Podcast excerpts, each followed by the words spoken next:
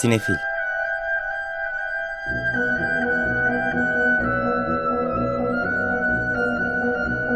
Hazırlayan ve sunanlar Melis Behlil ve Yeşim Burul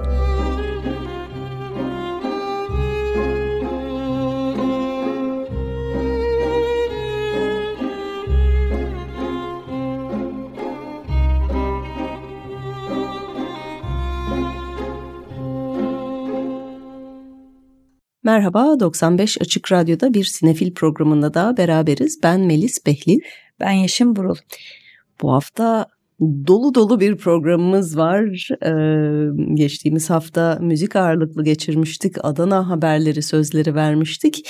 Adana haberlerine bir sürü başka haber de eklendi. Ee, bol bol konuşacağız bu hafta. Vizyonda da e, 9 yeni film var. Bunların hepsine uzun uzun konuşmaya değmeyecek ama iki tanesi öne çıkıyor. Onları konuşacağız. Ee, onun dışında çeşitli haberlerimiz, festival haberlerimiz, festival dedikodularımız bu hafta bol. Bu hafta evet gündem cayır cayır yanıyor. Ee, aslında bu hafta vizyonda en çok tabii konuşmayı beklediğimiz film de Adana'dan gel- geliyor. Biz de e, ben Adana'da izledim. Melis İstanbul'da basın gösteriminde izledi ama bugün itibariyle Nuri Bilge Ceylan'ın Kandan e, en iyi kadın oyuncu ödülüyle dönen Kuru Otlar üstüne artık izleyicisiyle buluşuyor. Evet Merve Dizdar aldı kadın oyuncu ödülünü Kanda bu sene. Ee, bir yandan aslında film olarak bakınca yardımcı kadın oyuncu düşünülebilecek bir statüde. Ama film o kadar uzun ki Merve Dizdar'ın bölümü de bence hani bir uzun metraj kadar yeri dolduruyor herhalde. 3 saat 15 dakika. Evet. Ee, Merve Dizdar'a başrollerde Deniz Celiloğlu, Musab Ekici ve Ece Bağcı eşlik ediyorlar.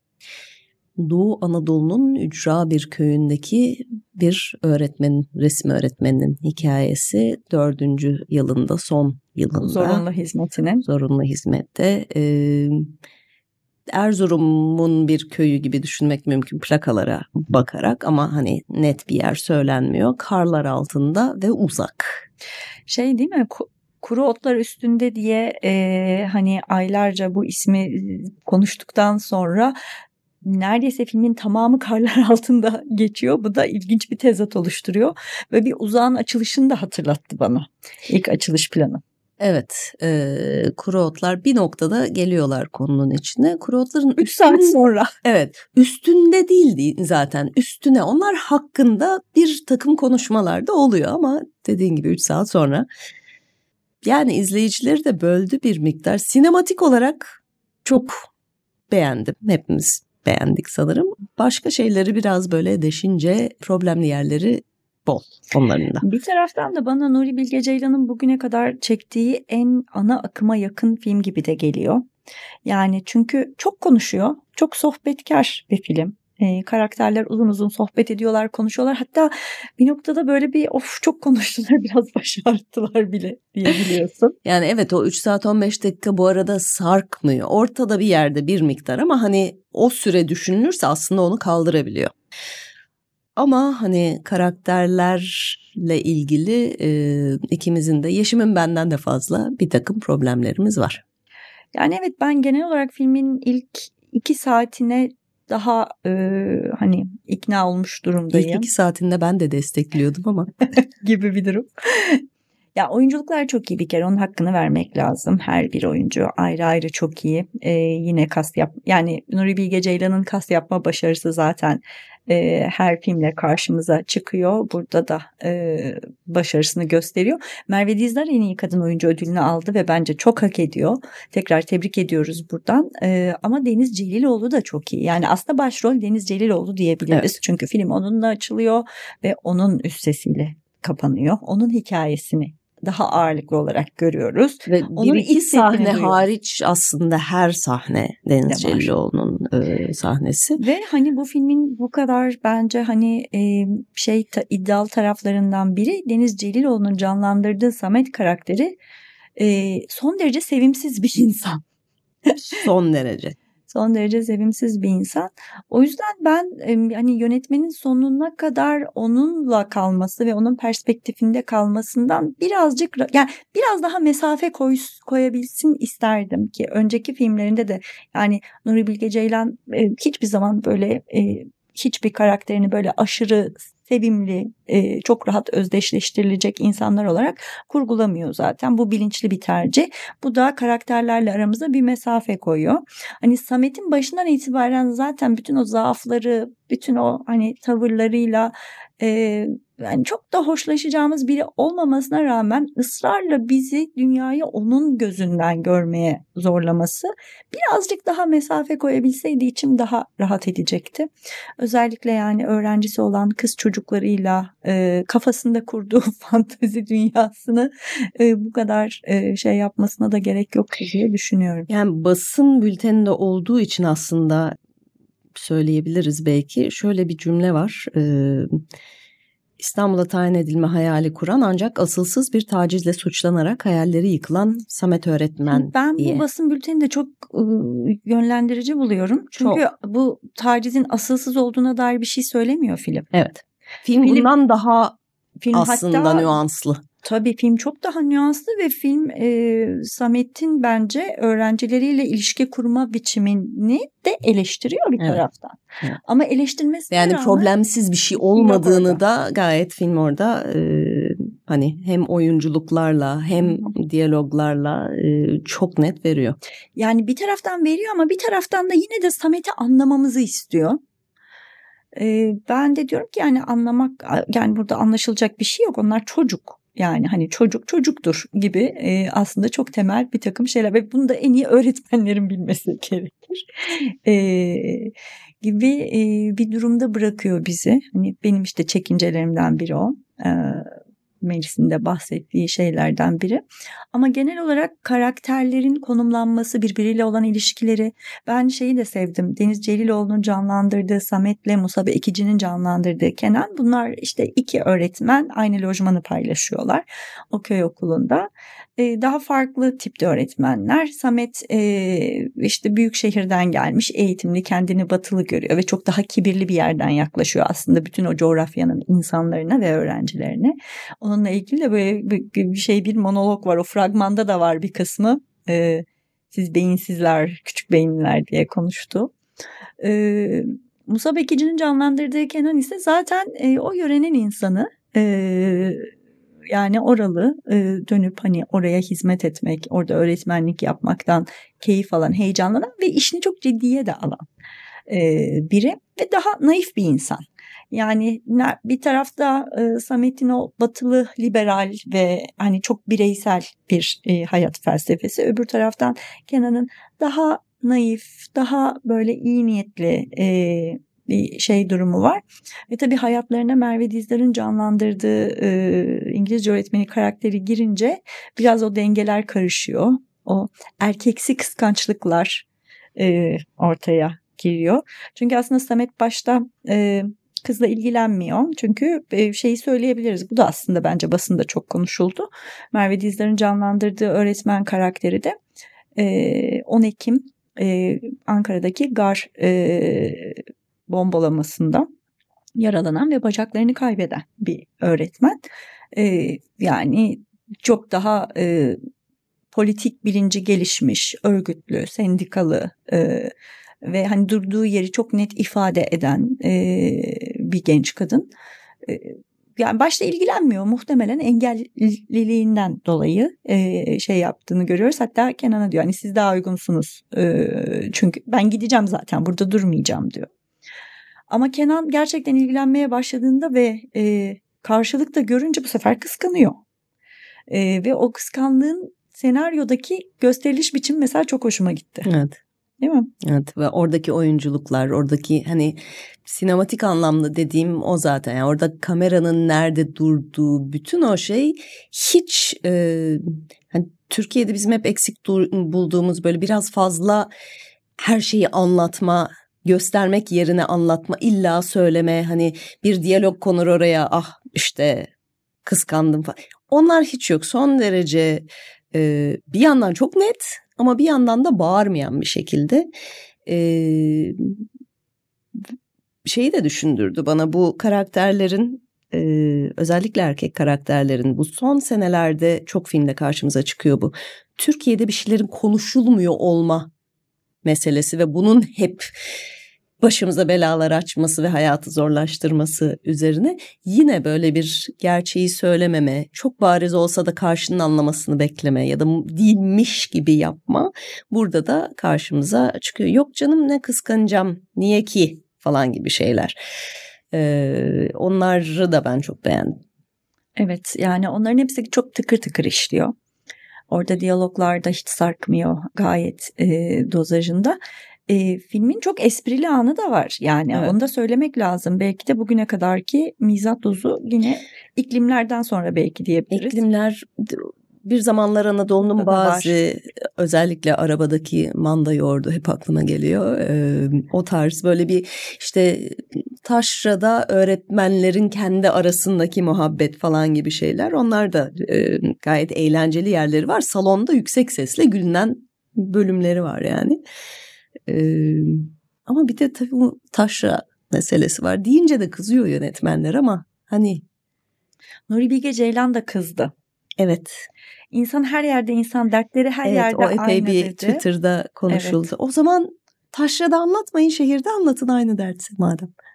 Evet. Hani bir de o versiyonunu görelim evet. gibi bir şey de var. Ama belki de büyük şehir o kadar sinematik mi bulunmuyor? Belki de. O kadar uzun süre set kurmak daha pahalı olabilir. İşin bir takım Mutlaka. tarafları da. Nuri Bilge Ceylan'ın öyle bir endişesi olmamalı diye hmm. düşünüyorum. Hani Türkiye'de bir kişinin bütçe endişesi olmayacaksa o da o olmalı. Muhtemelen. Bir taraftan da şeyi de düşünmüyor değilim. Yani filmin içerisinde özellikle bir ana sahne var. Çok da ipucu da vermek istemiyorum ama e, işte baş kadın karakter ve e, Samet arasındaki bir e, uzun uzadıya hayatta bakışlarını karşılaştırdıkları şeyi o karşılıklı o sohbet, o diyalog o kadar felsefi anlamda tartışmanın özüne indirilmiş durumda ki Türkiye'de bugün iki karakterin, iki insanın daha doğrusu hani farklı dünya görüşlerine sahip biri daha liberal bireyci, öbürü daha toplumsal sorumluluk bilinciyle yaklaşan, örgütlü, sendikalı, daha dünyaya sol bir taraftan bakan iki karakterin karşılıklı oturup da bu kadar yani etten arındırılmış gündelik hayata, yaşananlara, her gün başımıza gelenlere referans vermeden bu kadar uzun konuşabileceklerini hayal etmek de çok fantastik geliyor.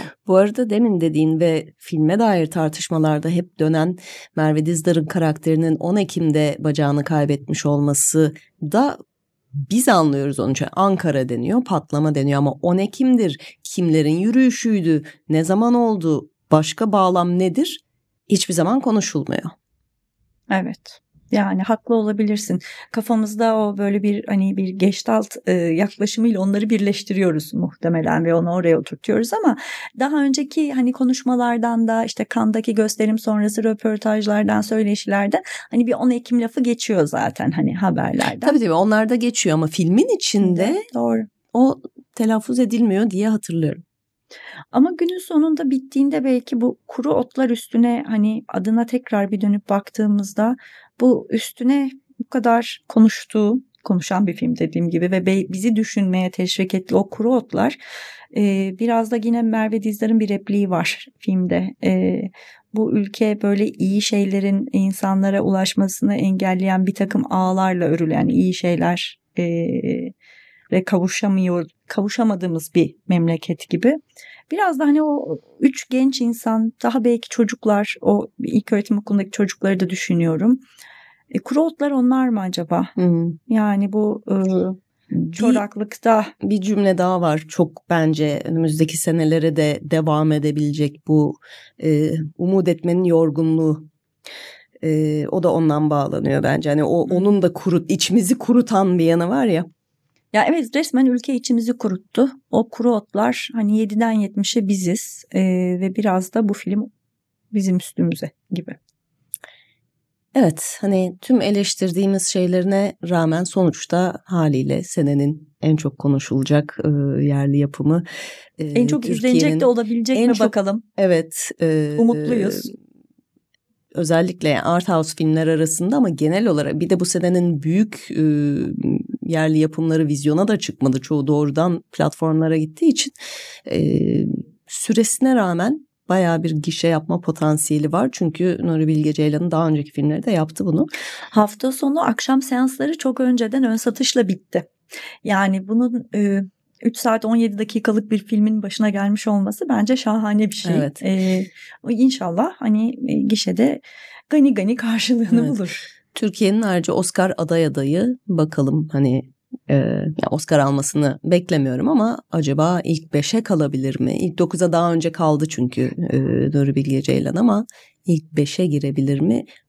O, o biraz zor gibi geliyor bana hani süresi vesaire bence ama. süreden dolayı süre bu kadar uzun olmasa bence bir şansı evet, olabilirdi. Evet ki Drive My Car geçen sene herkesi çok kendine aşık etti o 3 saatlik süresiyle. Ben değil ama çok insanı. Ee, bakalım önümüzdeki aylarda zaten tekrar bahsedeceğiz. Evet yılın en çok beklenen yerli yapımı Kuru Otlar Üstüne bugün itibariyle vizyonda. Bu haftanın bir diğer ilginç yapımı e, The Creator, Yaratıcı e, bir Hollywood filmi ama biraz farklı bir prodüksiyon. E, aslında çok yapımla alakalı bir şey. Gareth Edwards yönetmiş. Rogue One bu Star Wars'un e, ayrı hikayelerinden birini yapmıştı ve bence en iyi Star Wars'lardan biri o. Ben de çok beğeniyorum o filmi. E, his olarak hatırlatan şeyler var. E, başrollerde John David Washington, Gemma Chan, Ken Watanabe ve Madeline Yuna Boyles var. E, 2070 yılında bir e, dünyada geçiyor. Yapay zeka paralel bir dünya şimdikine diyelim. Çünkü yapay zeka çok daha önceden geliştirilmiş ve kullanılmaya başlanmış. Ama e, bir noktada e, savaş çıkmış ve sırf yapay zeka ile insanlar arasında değil de Batı dünyası daha doğrusu Amerika ile e, Yeni Asya Cumhuriyetleri Birliği arasında. Çünkü Yeni Asya Cumhuriyetleri yapay zekayı koruyor ve onlarla birlikte yaşıyor. Samsung. Ee, Reklam aldık. gibi e, ve de bunun içinde bir e, askerin hikayesi eski özel kuvvetler ajanı eşini kaybetmiş bu savaş içerisinde e, ve tekrar bir şekilde savaşa çekiliyor. E, yani çok orijinal bir tarafı yok ama tabii ki bu aralar yapay zeka bu kadar konuşulurken e, bundan da fırsat bilmiş bir film biraz. Yapım olarak daha ilginç şey ise bu tip filmlerin çoğunun aksine e, özel efektlerden çok e, daha tırnak içinde egzotik mekanlar kullanarak görselliğini yaratması. Tabii ki özel efekt var çünkü e, yapay zeka insan hibridi daha doğrusu e, antropomorfik yapay zekalar var ve insan olmadıklarını sadece kafalarındaki bir delikten anlıyoruz. Hani onların hepsi tabii ki efektli ama mekanları efektle yaratmak yerine işte Vietnam, e, Nepal falan gibi böyle çok etkileyici mekanlara gidip çekim yapmışlar ve e, biraz da ucuza gelmiş. Ucuza gelmesi için yapmışlar bunu ama filme de hakikaten çok da güzel katkısı olmuş. Çünkü çok daha gerçek bir dünya kuruyor. Bir de yeni Asya Cumhuriyetleri zaten oralarda geçiyor falan. E, o yüzden izlemesi böyle güzel bir film. Bir de IMAX'te basın gösterimi yapıldı. Hakikaten böyle bir geniş geniş e, izleyebildik. E, Rogue One'ı da hatırlattı. Böyle 80'lerdeki zaten bir takım e, bilim kurgulardan da ilham almış yönetmen. Apocalypse Now da var bu arada e, ilham aldığı filmler arasında ki çok o hissediliyor. Baraka'yı da saymış. 92 Baraka'yı da saymış. o da çok uzun süre oynamıştı Beyoğlu evet. sinemasında hiç unutmuyorum. E, Blade Runner'la çok benzer görselleri var. Şehir tasarımları. E, o tip böyle bir geleceği tasarlayan bir film. E, bana aslında Avatar'ı da hatırlattı şey açısından. İnsanlarla yapay zekalar arasındaki o savaşı kurma şekli açısından e, bir de böyle çok gaddar bir e, asker var, e, bir komutan daha doğrusu. O da Avatar'daki o tip karaktere benziyor ama Alison Janney oynuyor burada ve e, çok çok iyi yine her zaman gibi. E, yani görmeye değebilir özellikle bilim kurgu sevenler için çok orijinal bir hikaye beklemeden e, ne çıkacağını da aslında bir sürü şeyini sür, tırnak içinde sürprizleri böyle bir yarım saat bir saat önceden tahmin etmek mümkün oluyor aslında. Ama e, devam filmi olmayan, süper kahraman olmayan bir bilim kurgu izlemek isteyenlere bu hafta The Creator yaratıcı var. Evet yani aslında e, bu hafta çok da fazla bahsetmek istediğimiz e, film yok. Çünkü çok fazla haberimiz var. Biraz da onlara evet, geçmek istiyoruz. Evet. Süremiz yetmeyecek diye de biraz endişeliyim. Ama yarın bir etkinlik var. Ondan bahsetmeden geçmek istemiyorum. Daha önce söylemiştik Sinematek'te sevgili arkadaşımız Cüneyt Cebenoyan anısına 3 film gösterilecek. Ee, 3 Ağustos 2019'da aramızdan ayrılmıştı ee, ve de e, Erguvani İstimbot e, programını 2014-2016 yılları arasında Açık Radyo'da e, yapmıştı. O programın e, içerikleri şu an bir kitaba döndü. Okuyucularla buluştu. E, şimdi e, filmlerini Cüneyt'e e, şey yapmış, ithaf etmiş. ithaf etmiş olan üç yönetmen geçtiğimiz seneler içerisinde e, onların filmleri arka arkaya gösterilecek önce. E, Fikret Reyhan'dan Çatlak, e, Tayfun Pirselimoğlu'ndan Ker ve Çiğdem Sezgin'den Suna. E, ondan sonra da bir söyleşi olacak. Ker saat 1'de gösteriliyor. 15'te Suna, 17'de de Çatlak. Daha sonra 18.40'da 3 e, yönetmenin katılımıyla bir söyleşi gerçekleşecek. Evet gösterimler ücretsiz, e, koltuklar numarasız ama salon kapasitesi e, kısıtlı. 158 kişilik o yüzden hani ona göre hızlı davranmak belki biraz erken gitmek e, iyi olabilir. Yarın Sinematek'te Kadıköy'de. Bir başka etkinlik gelecek hafta Maruf adıyla gerçekleşiyor.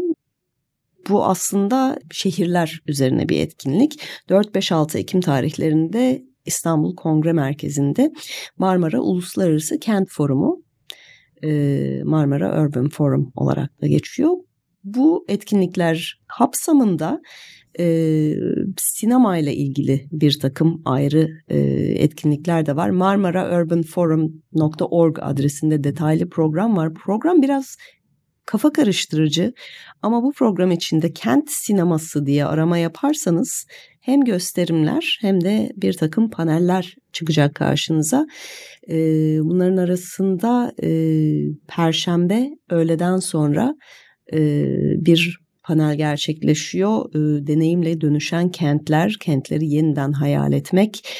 Onda mesela Ceren Lordoğlu, Fırat Genç, Angelika Levi e, bir takım şehir üzerine e, filmler hakkında konuşacaklar. Aslında ondan önce bir tane daha var. Onda da ben moderatörüm.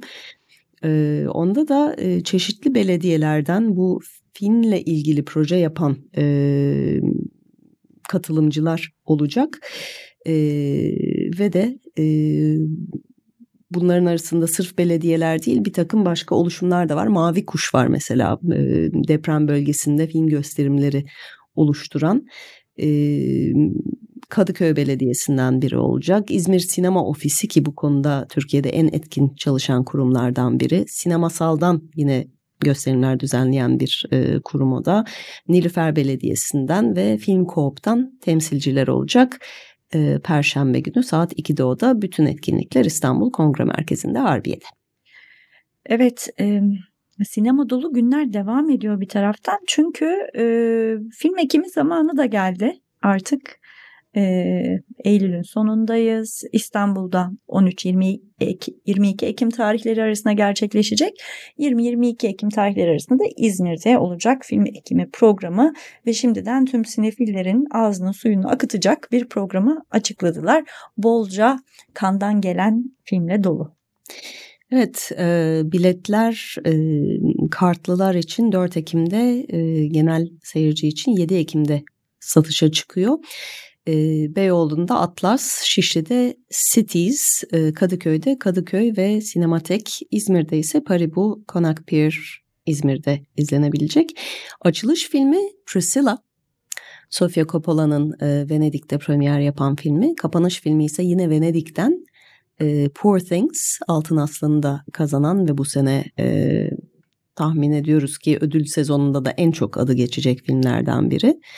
Ama bunlar dışında hani geçtiğimiz seneden merak ettiğimiz büyük festivallerden ne varsa burada. İşte Altın Palmiyeli Anatomy of a Fall'dan Aki Kaurismäki'nin, Jonathan Glazer'ın, Todd Haynes'in, e, Michel Gondry'nin, e, işte Nanni Moretti'nin, Catherine Breillat'ın son filmlerine kadar hep zaten diyoruz yani film ekimi daha garantili böyle bir onayını almış, festivalde gösterilmiş, ödül almış çoğunlukla filmler.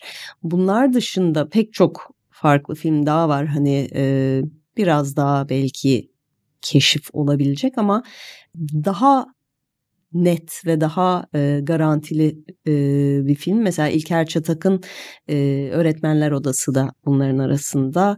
E, Kore Eda'nın son filmi Canavar da bunların arasında. E, Aslı Özge'nin Kara Kutusu Antalya'da Türkiye premierini yapacak ardından burada gösterilecek. Demir Kubuz'un Hayat filmi de Antalya yarışmada premierini yapacak. İstanbul premieri film ekiminde olacak. Evet, Antalya'da premierini yapacak dedik e, Zeki Demirkubuz'un Hayat filmi. E, Antalya ile ilgili haberler de bu hafta aslında gündemi fena halde meşgul etti. Fena halde çok doğru. Evet fena halde meşgul etti. Biz bu programı kaydettiğimiz perşembe akşamı itibariyle ancak son durumu size bildirebiliyoruz. Çünkü arada yeni gelişmeler bile olmuş olabilir. Çünkü yatıyoruz kalkıyoruz sabah yeni bir açıklama geliyor. Ee, aslında biz Adana'dayken ilk duyumlarını aldık. Ee, öncelikle belgesel e, yarışmaya e, Antalya'da ön seçici kurulun kabul ettiğim bir filmin festival yönetimi tarafından e, işte yarışmadan çıkartıldığı festivalde gösterilemeyeceğim yarışma direktörü tarafından e, festival direktörü pardon tarafından e, sosyal medya üzerinden açıklandı. Olay böyle başladı. Evet e, yani bahane de pek inandırıcı değildi. E, Kanun Hükmü adlı belgesel filmde yer alan kişiyle ilgili yargılama süreci sürüyor o yüzden çıkardık diye bir şey. Ee, şimdi burada birkaç problem var. Birincisi hani bu ülkede o kadar çok yargı sürüyor ki onlar hakkında yapılmış hani çeşitli filmler var ve bunlar Yapılmaya, diziler var. Diziler, her şey var ve hani bunları göstermeyeceksek zaten bayağı bir şey belgeselde bir kenara koyuyoruz. Artı e, birkaç gün geçti o İlk duyurudan sonra önce jüriler çekildi. Ardından yarışmadaki neredeyse tüm filmlerin yönetmenleri, yapımcıları destek verdi ve çekildiler eğer bu film gelmeyecekse, e, katılmayacaksa diye. Sonra e, festival yönetmeninden Ahmet Boyacıoğlu'ndan e, başka bir açıklama geldi. Bu kişiyle ilgili yargılama süreci devam etmiyormuş meğer. O yüzden göstereceğiz diye. Ondan sonra e, Antalya Belediye Başkanı Muhittin Böcek'ten bir açıklama geldi. İşte festivalimiz yapılacaktır Cumhuriyet'in 100. yılı falan filan diye e, bir şeyler. Biz zaten karışmıyoruz sürece diyerek gecenin bir yarısında. E, ardından işler karışmaya başladı. Çünkü ilk e, bu film kaldırıldıktan sonra gelen dedikodular bir Kültür Bakanlığı para e, desteğine çekeceği tehdidinde bulundu. İki valilik e, izin vermeyeceği tehdidinde bulundu diye. E, şimdi bu tabii bu destekler zaten çok tartışmalı, şeffaf değil. Ayrıca biliyoruz ki farklı partinin belediyesinin yaptığı yarışmaya verilen destek hakikaten çok küçük. Ee, ama tabii bir takım başka güçler var. E, filmin tekrar gösterileceği söylendiğinde dün olan hikayeler bunlar artık. E, Kültür ve Turizm Bakanlığı bir duyuru yaptı. İşte biz bu desteği geri çekiyoruz çünkü burada terör propagandası yapılıyor diyerek. E, Filmi izleyen bazı arkadaşlardan da şey yorumları okudum ben de Twitter'da. Bu yorum yapmadan önce galiba filmi hiç izlemediler. Evet. Diye. Yani bu daha önce de oldu. Bir yandan da hani bu belgeseller o kadar küçük ve aslında o kadar az kişi izliyor ki yani üzülüyoruz da biz buna. Hani bu gürültü kopmasa kimsenin ruhu duymayacak. Ben hani daha önce Antalya'daki bütün şey belgesel filmlerini de seyrettim jürideyken. Kimsenin haberi olmuyor oradaki filmlerin çoğundan. Yani Adana'da ben de Duyulmuyor. yani girdim mesela bir takım festival e, şey belgeselleri izlemeye. Ya hakikaten bir avuç insan var salonda Evet. izleyen insan sayısı olarak da. Yani bu daha önce de oldu. Ee, 2014'te Antalya'da oldu. 2015'te İstanbul'da oldu. O filmlerde yani bir yandan hedeflenen şeyin de tam tersi oluyor. Çok daha fazla insan duyuyor. Çok daha fazla kişiye ulaşıyor. Tabii arada şey oldu filmin e, yarışmadan çıkarıldığı açıklamasından sonra sinema camiasından çok önemli bir tepki geldi. Evet. E, çok hızlı bir reaksiyonla e, Antalya'nın jürilerinde ve ön seçici kurullarında yer alan e, pek çok isim bir açıklama yaptılar çok hızlıca. Bence yani Türkiye tarihindeki en hızlı En tepkilerden hızlı, biriydi. evet. Yani Çok daha önce de şayan. Tepkiler verilmişti ama hep böyle birkaç gün sürüp ay o katıldı bu katılmadı falan derken hep uzadı onlar. Bu sefer çok hızlı davrandılar. Onların ardından e, çeşitli yarışmalarda filmleri yarışan e, ekipler bir araya geldiler. Onlar e, bir açıklama yaptılar ve e, öncelikle 3 film hariç bütün mesela ulusal yarışma filmleri çekildi. Sonradan Zeki Demirkubuz ben de çekiliyorum. Canım istemediği için imza atmadım diye bir açıklama yaptı. E, falan derken e, ama işte hani belgeselcilerden de biri hariç hepsi çekildi. Kısa filmcilerin hepsi çekildi. Çok yani bence Türkiye standartlarına göre hatta dünya standartlarına göre çok hızlı bir Evet. tepki verildi. Evet. E, ve bence şeyin e, festival yönetiminin ve belediyenin geri adım atmasında bu tepkinin de çok büyük payı olduğunu e, Tabii. düşünmek lazım. Çünkü öbür türlü festival olmayacaktı. Yani bu filmlerin hiçbirini göstermezse. Ee, başta Yeşim'in dediği gibi bunların aşağı yukarı hepsi saydığımız dün içerisinde oldu. Böyle 24 saat içinde pek çok şey değişti. O yüzden e, şu ana kadar aradan 24 saatten az bir vakit geçiyor olacak siz bunu dinlerken. Başka şeyler de olmuş olabilir. Öyle ihtimaller var. Ee, önümüzdeki hafta artık onları konuşacağız. Evet yani Antalya böyle çok fena gündemi meşgul ede ede bakalım e, şeyine doğru başlangıcına doğru ilerliyor. Evet, Her halükarda biz- yapılacak olması güzel bir şey Evet, bence. Antalya'yı partileriyle işte Konuklarıyla. ödülleriyle, ödül alamadığı için kızan yönetmenleriyle falan dinlemek istiyoruz. Hani Sansür haberleriyle değil. sansürle değil. Kimsenin de işine yaramıyor. Neyse, Evet. bu da var. Yani Antalya yaklaşıyor. Geçtiğimiz haftada Adana'yı tamamladık. Evet. Ee, ben oradan e, Siyah jürisinin bir parçası olarak bulunuyordum. Ee, ulusal yarışma e, filmlerini takip ettim e, o vesileyle. Melis de e, festivallerin bir parçası olan Akademik Çalıştay'ın e, e, katılımcısı olarak oradaydı. Yani hem akademik hem sinematik tarafını takip etmeye çalıştık diyebilirim. Evet, e, akademik deyince bir TÜBİTAK projesi var iki yıldır süren, neredeyse iki buçuk yıl olacak. E, Türkiye'deki film festivalleri üzerine, dört büyük film festivali, e, Adana, Antalya, İstanbul, Ankara E, ve daha önce de bu festivaller kapsamında çeşitli akademik konferanslar da düzenlendi. Bu seferki lisansüstü çalıştayıydı e, doktora ve yüksek lisans yapan 8 genç akademisyen e, kendi araştırmalarını sundular. Çeşitli üniversitelerden gelen de bir e, seçki biz diyelim daha e, hocalar. E, onlarla hani çeşitli geri bildirimde bulunduk. Tartışmalar büyüdü, uzadı. Çok da heyecan verici şeyler konuşuldu. Aslında tam da bu işte bakanlığın destekleri ve şeffaflık meselesi ve bilgilere ulaşabilmek vesaire gibi konuları da biz konuşuyorduk geçen hafta Adana'da. Ee, buradan da epey bir yayın çıkacak e, uzun vadede. Türkiye'de festival araştırmaları e, son birkaç senede çok popülerleşti bu projenin de sayesinde. E, çok da keyifli bir çalıştay oldu bizim için. Evet. E, Bu arada hemen söyleyeyim İçel Üniversitesi'nden e, proje ekibinin çoğu pardon Mersin Üniversitesi'nden doçent Hakan Erkılıç yönetiminde e, Akdeniz Üniversitesi'nden Emine Hoca, Emine Uçar İlbuğa profesör. Ee, yine Mersin'den Profesör Senem Duruel Erkılıç, Munzur Üniversitesi'nden Profesör Ali Karadoğan, Anadolu Üniversitesi'nden Sırrı Serhat Serter ve Çukurova'dan Aydın Çam e, ekipte. Hepsini de buradan tekrar tebrik ediyorum. Çünkü çok etkin bir şekilde çalışıyorlar hakikaten. Evet çok uzun soluklu ve e, bence de hani Türkiye'de sinema araştırmaları açısından e, önemli bir boşluğu dolduracak bir proje. E, akademik taraf böyleydi. Bir taraftan işte yarışmalar e, özellikle zaten Adana'da en çok dikkat çeken şey Altın Koza'da ulusal uzun metraj e, film yarışması.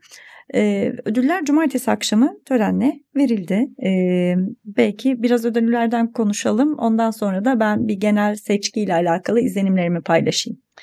Evet sizin ödül zaten ana jürinin ödülüyle biz örtüştü. Yani ilk biz verdik zaten evet. ulusal yarışmaya yani şeyde törenin akışı e, dolayısıyla önce biz e, Siyat e, jürisi olarak çıktık ve e, Cüneyt Cebenayan dostumuz adına verdiğimiz en iyi film ödülünü Umut Subaşı'nın yönettiği sanki her şeyi biraz felakete verdik.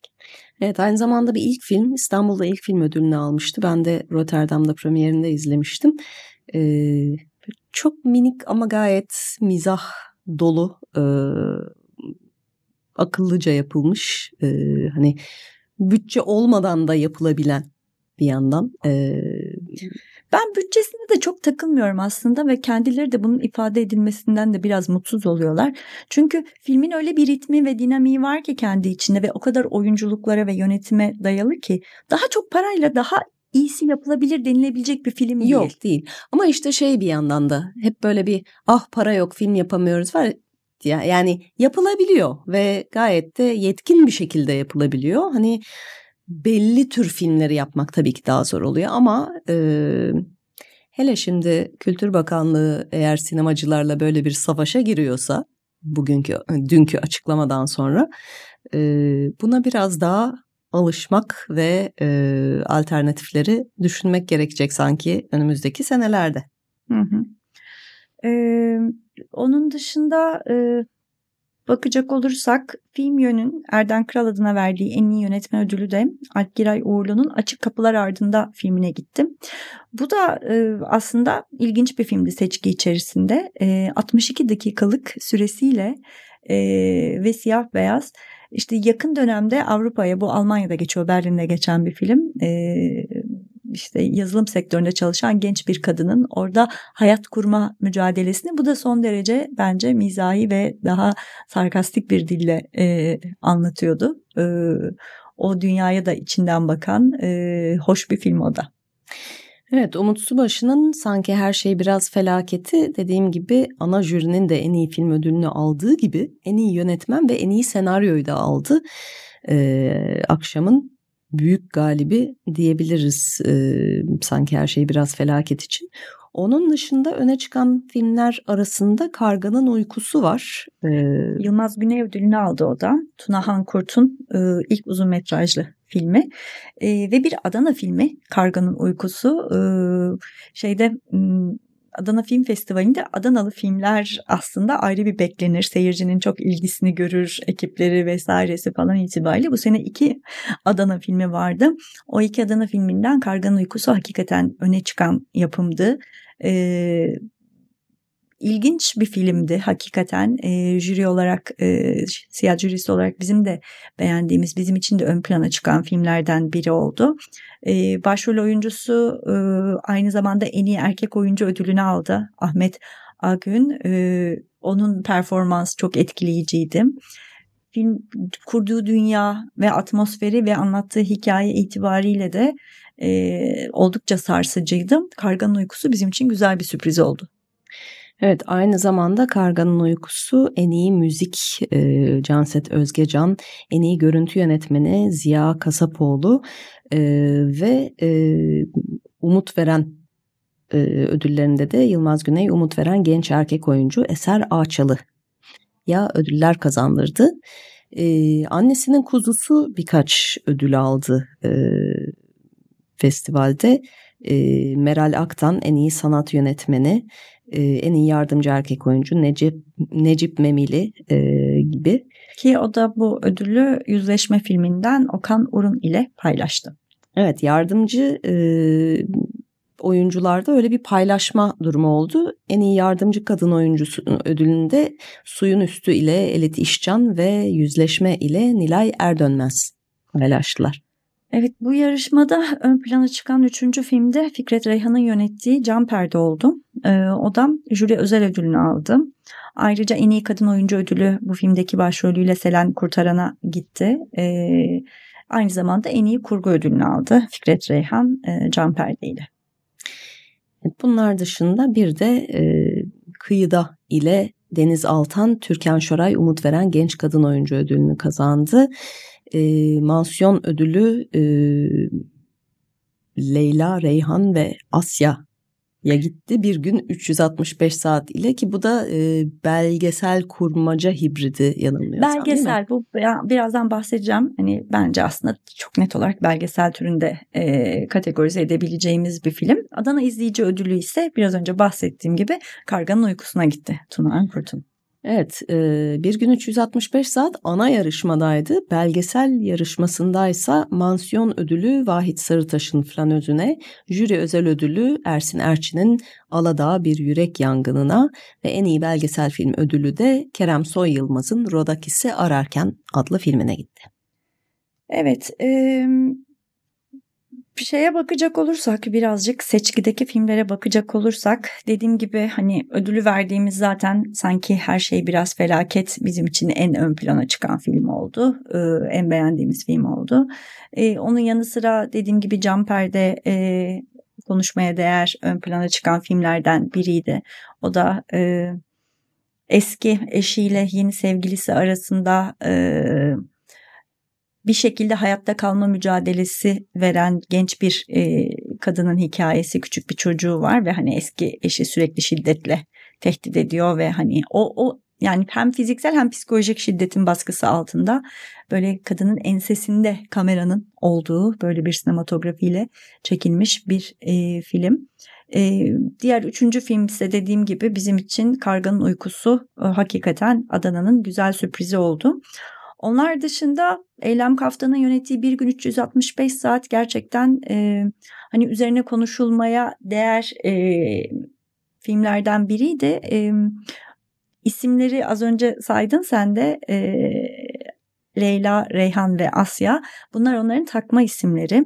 E, bu e, filmde, belgeselde aslında üç genç kadın hikayesini izliyoruz. E, Leyla ve Reyhan e, baba tacizine uğramış genç kadınlar çocukluklarında. E, gerçek insanlar bunlar. E, Asya ise o da başka bir şekilde yine e, aile içi e, şiddete e, uğrayarak üçü de e, bir şekilde e, evlerinden kaçarak e, ve hukuki bir mücadele başlatarak hem hayatta var olma hem de insanlara kendilerini inandırmak için çok ciddi mücadeleler vermiş e, hakikaten e, çok dokunaklı e, yaşamları olan, çok zorlu bir yaşamları olan üç genç kadın. Ve bu film onların filmi. Onlar kendi hikayelerini anlatıyorlar. E, gerçek hayatta bir şekilde birbirlerini bulmuşlar ve birbirlerine destek olarak hayatta kalarak bütün hem o dava süreçlerini e, ve hayatlarını yeniden kurma süreçlerinden geçmişler.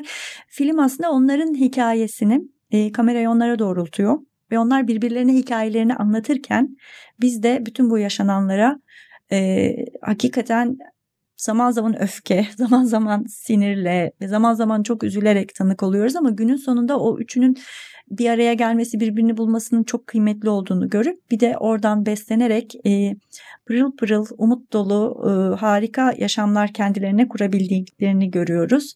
O yüzden bence jüri e, bu üç genç kadını özellikle bir e, mansiyonla e, ön plana çıkarmak istediği düşünüyorum. Hani İngilizcesi mansiyonun mention'dır ya evet. hani mansiyon tam Türkçe'ye aynı şekilde gelmiyor ama hani bu filmde böyle kadınlar var ve bu bu kadınlara bakalım. Bahse değer. Bahse değer. Hani onları görmeliyiz. Hani hakikaten çünkü esas dertleri görülmek, dinlenmek ve inanılmak olan yani en büyük sıkıntıları bu olan üç kadını bu şekilde bir filmle ön plana çıkmış olması kıymetli. Saraybosna Film Festivali'ne yapmış o da dünya premierini.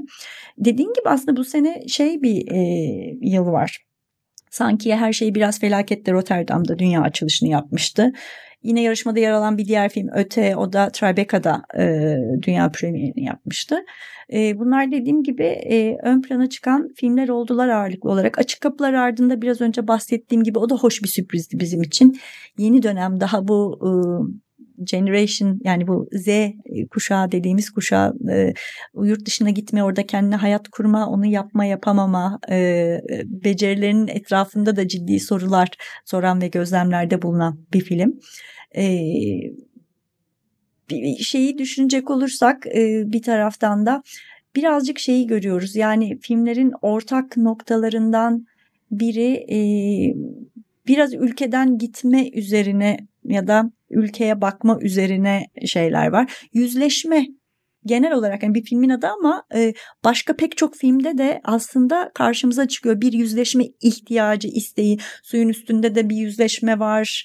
E, kıyıda da da bir yüzleşme var. E, yani pek çok filmde yüzleşme meselesi karşımıza çıkıyor yarışmanın en zayıf filmi bence Ceylin idi. Tufan Şimşekcan'ın yönettiği. O da bir Adana filmiydi. E, mevsimlik işçilerin hikayesini e, anlatmak üzere yola çıkmış. Aslında hani önemli bir konuya da parmak basarken çok fazla klişeye boğulmuş. O tam Yeşilçam'ın eski tür kötü e, şeyleri klişesinde çok giden e, gerek anlatısı olarak bir de içinde bir tane şey var. E, İstanbul'dan gelen genç kadın belgeselci.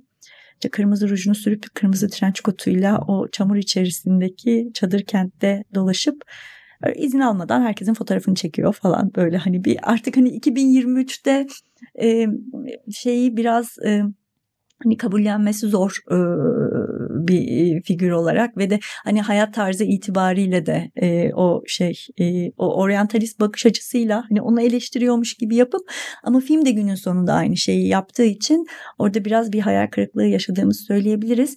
Yani bunu yapan başka filmler de vardı bu arada hani e, yarışmada. Onu da söylemek lazım. Yani Adana seçkisinin geçmiş yıllarla karşılaştırdığımızda çok kuvvetli olduğunu söyleyemeyeceğim o yüzden e, bu sene e, birazcık daha ağır toplar Antalya'yı beklemiş gibi gözüküyor. İnşallah Antalya gerçekleşebilirse.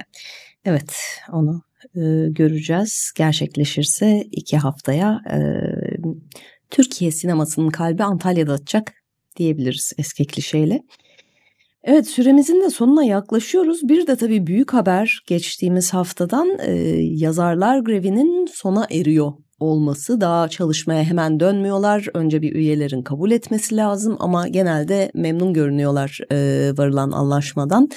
E, bu platformların seyirci sayılarını açıklaması bu sayede bir miktar kar ortaklığı söz konusu.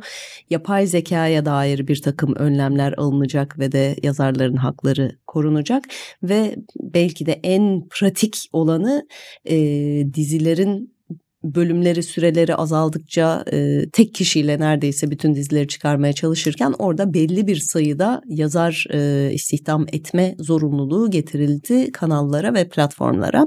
Bunlar da zaten e, grevin başlama nedenleriydi aşağı yukarı. E, Yazarlar Sendikası en azından önümüzdeki 3 yıl için istediğine ulaşmış görünüyor. Oyuncular hala grevde. Evet Melis'in de dediği gibi artık süremizin sonuna yaklaşıyoruz. Bu hafta bir de kaybımız var. Ee, dün haberini aldığımız e, ünlü İngiliz oyuncu e, tiyatro sahneleriyle zaten e, gönülleri fethetmiş. Ondan sonra sinemada da çok geniş bir oyunculuk e, uzamıyla birbirinden çok farklı rollere can vermiş olan Michael Gambon aramızdan ayrıldı 82 yaşında.